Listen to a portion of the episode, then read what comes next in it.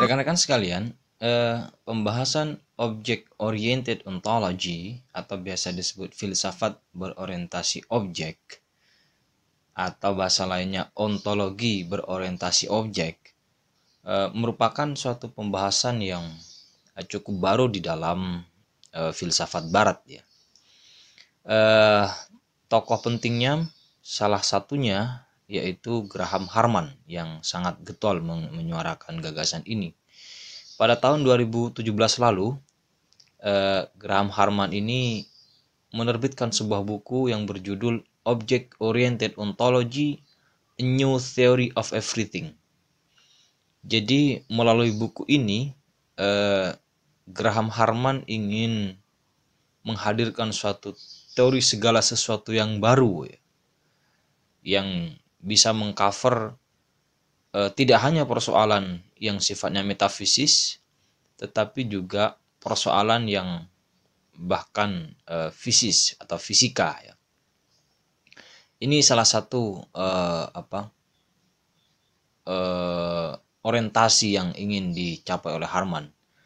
Jadi buku ini berisi upaya yang sangat serius untuk memberikan semacam alternatif baru terhadap pembacaan kita atas realitas, baik realitas politik, kebudayaan, arsitektur atau seni, maupun filsafat itu sendiri.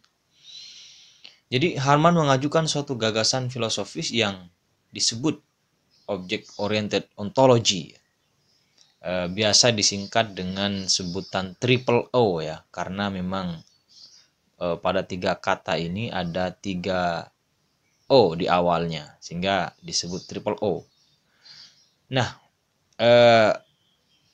triple O menurut pengakuan Harman sendiri di dalam buku itu merupakan pemikiran yang cukup provokatif ya di abad 21 ini dibanding beberapa filsafat lainnya yang menyandarkan pada pembahasan bahasa macam Derridianisme dan teman-temannya.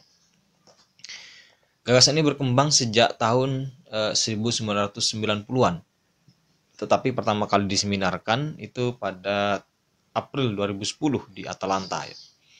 Dalam seminar ini tidak hanya seorang Harman saja, melainkan juga diikuti oleh tiga tokoh penting lainnya yang diidentifikasi mempunyai gagasan yang sama tentang Object Oriented Ontology.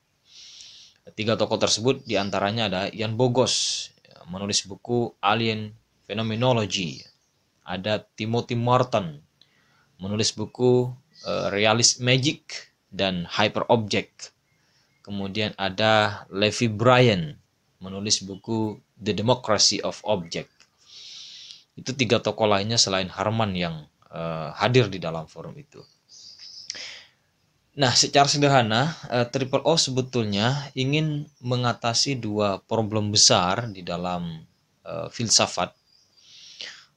Dua problem besar ini oleh Harman disebut yang pertama undermining, yang kedua disebut overmining, atau biasa disingkat dua problem ini dengan sebutan duomining. Kita akan coba paparkan sedikit. Apa yang dimaksud undermining? Undermining dalam bahasa Harman dalam hal ini adalah kesadaran yang menyadari bahwa objek itu dapat diakses secara langsung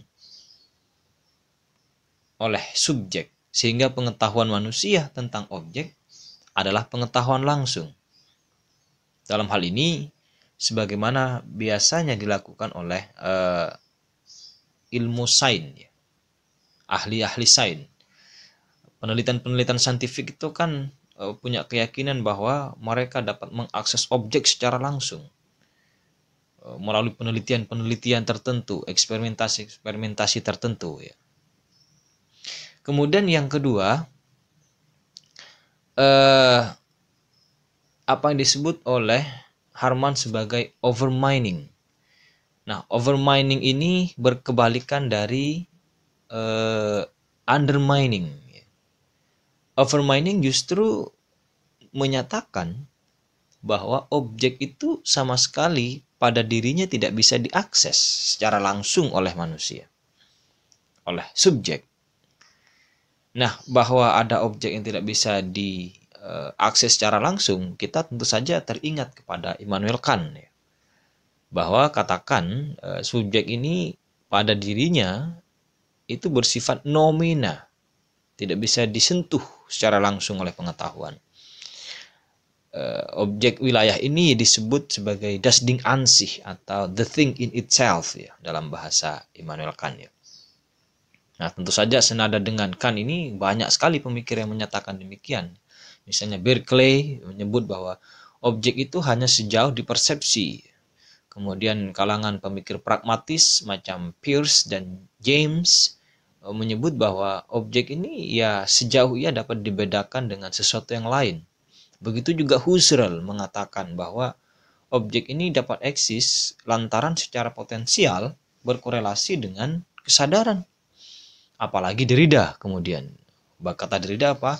There is nothing outside the text. Tidak ada di luar teks. Artinya objek itu ya sejauh dapat dijelaskan secara tekstual, ya.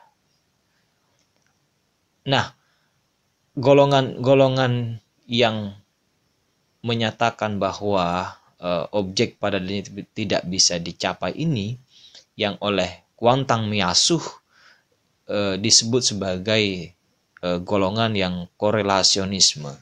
Jadi yang menyatakan bahwa objek itu ada atau dapat dipahami sejauh berkorelasi dengan subjek. Nah, ini makanya kemudian disebut korelasionisme. Nah, melalui pembacaan pada Overmining dan Dua Mining ini, Harman ingin mencoba berlayar di antara dua karang ini, di antara dua problem besar dalam studi filsafat ini. Nah, untuk mengarungi perlayaran ini, maka Harman membuat sebuah kapal. Kapal itu disebut sebagai aesthetics atau estetika. Nah, dia sangat antusias menyebut bahwa aesthetic is the roof of all philosophy. Bahwa estetika ini adalah akar dari semua filsafat. Estetika ini dibangun dari bahan bernama metafora yang gagasannya diambil dari José Ortega, salah satu pemikir asal Spanyol, ya. Menurut Harman, Ortega memberikan inspirasi yang luar biasa sehingga Triple O itu dapat bangkit, bahkan sekaligus membenamkan saintisme dan korelasionisme di senja yang kabut. Melalui metafora ini, Harman ingin menegaskan keteraksesan sesuatu pada dirinya, keteraksesan the thing in itself. Namun, keteraksesan itu tidak secara langsung sebagaimana saintisme. Nah, di sini dia sudah mulai berpijak di antara keduanya. Keteraksesan itu melalui relasi yang tidak langsung. Jadi, metafora secara afirmatif dapat menggambarkan sesuatu yang sublim dengan caranya sendiri yang unik.